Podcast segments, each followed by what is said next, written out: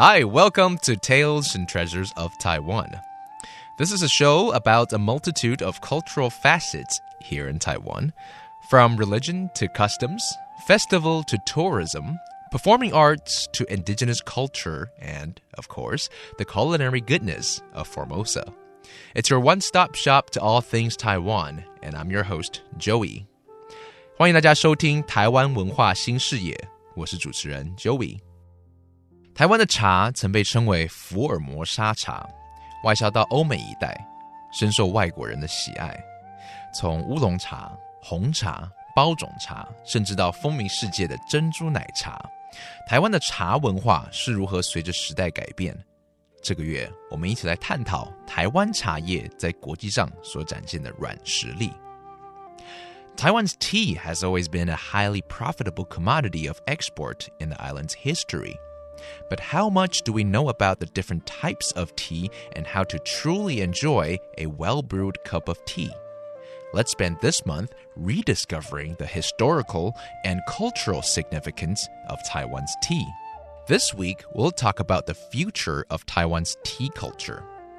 Inviting to the show is Miss Liao at Taichung's National Museum of Natural Science. 这个礼拜，我们来谈谈茶文化的未来以及发展。 邀请到的是国立自然科学博物馆的策展人廖子君老师。我们今天这一集，请廖老师再一次跟听众朋友打声招呼，然后自我介绍一下，好吗？嗨，大家好，我叫廖子君。那今天很开心在这样子的机会跟大家见面，然后来介绍台湾茶。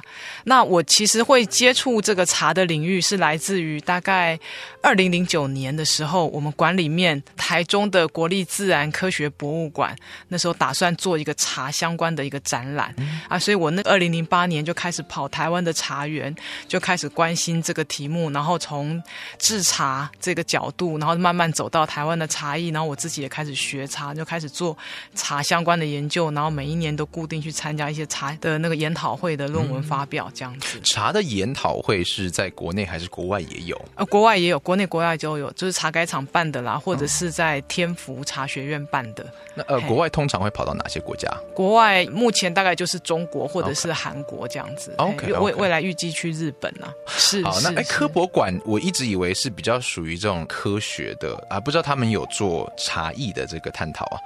我们博物馆里面的人类学组的考古学里面有挖掘到一些茶器，那个茶器大概是在清末的时候，然后呃，挖掘的地点是在。北港就是我们在新新港那一带啦，然后他们大概断代出来是在乾隆时期的东西，虽然是破片，可是可以看得出来那个时期的人喝茶，比如说就会喝盖杯啊，比如说就是会有一些小壶小杯的，就是功夫茶的泡法的那那个那个状况。所以，我们其实可以跟老师谈很多茶的历史了哦，这应该是今天我们的重心。那老师小时候好了，是在哪里读书的？然后读什么的呢？我小时候，我其实是台北人呢，我不是台中人，所以是跑到台中去工作的。对对对对对，所以在台北长大，对，在台北长大，然后大学也在这边读吗？对，在台北这边，台大人类系嘛，嗯嗯嗯 所以才会。到科博馆，OK，做人类学方面的工作。那一开始主要是做研究吗？还是？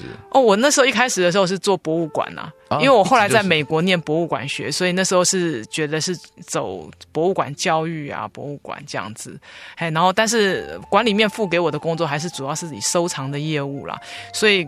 一开始其实跑的区域比较是在台湾原住民啊，或者是台湾的一些庙会，嘿，然后去做台湾宗教的一些记录啊，一些观察这样子，嗯嘿，所以做茶这个真的不是在我的人生规划。但美国区是在哪里读书？在德州读书，那是我的实习是在 San Jose。好，那我们今天就来借用老师的专业来研究历史跟人文。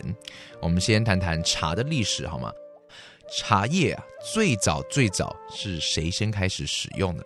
古书上面都会讲神农尝百草啦。那其实，在谈那个什么茶医药的人，也很喜欢引那个神农尝百草的那一段，但是那一段其实不可考，所以其实一般人喜欢谈茶的起源是在讲的是《陆羽茶经》的这个东西，也就是唐朝的时候，陆羽写了一本《茶经》，然后对于茶这件事情定了一个茶怎么泡啦，茶长在哪里啦，喝茶的时候用什么样的器具啊，怎么样子，等于是定下了一个喝茶的一个基础。从那个之后，然后就是开始一直到我们现在的喝茶，一直其实是一直受这个陆羽茶经的这个影响很大。嗯，其实我觉得，如果从陆羽的角度来看，我们所谓现在大家最喜欢的手摇杯啦，或者是这个珍珠奶茶这件事，我我都可以猜得到陆羽会怎么来说。他会说那个不是茶，他一他一定不认为那个是茶，因为在陆羽他在写《茶经》的时候，那时候整个唐朝。很流行的一种喝茶的方法，其实就是我们现在所熟悉的擂茶，就是把茶跟一大堆有的没有的东西混在一起喝，就是有加米粒饭呐，又有加什么谷类啦，也有加一堆什么芝麻啦、橘皮啊，什么乱七八糟，就是一大堆混在一起。对，然后陆羽那时候就对那样子唐朝那时候很流行的那样子的喝茶的方法很不以为然。那那时候的概念好像比较接近茶粥。嗯，For Miss Liao。Learning about tea came as a part of her job. She was born and raised in Taipei and majored in anthropology and museology at National Taiwan University. Ms. Liao made the move to Taichung to work at the National Museum of Natural Science. And for the first phase of her work there, she mostly focused on curating regular exhibits having to do with Aboriginal studies or temple festivals. Starting in 2008, Ms. Liao began research to prepare for an upcoming exhibit about tea. The archaeology department at the museum had discovered fragments of ancient teaware in Yunlin County's Beigang township. Experts determined that the shards likely date from end of the Qing dynasty during the rule of Emperor Qianlong. The find provided researchers with valuable insights into fascinating details, such as the size of teacups used then, and the revelation that many used teacups with lids back then. Miss Liao traveled to tea plantations around the island and attended numerous tea conferences and workshops in Taiwan, as well as in China and South Korea.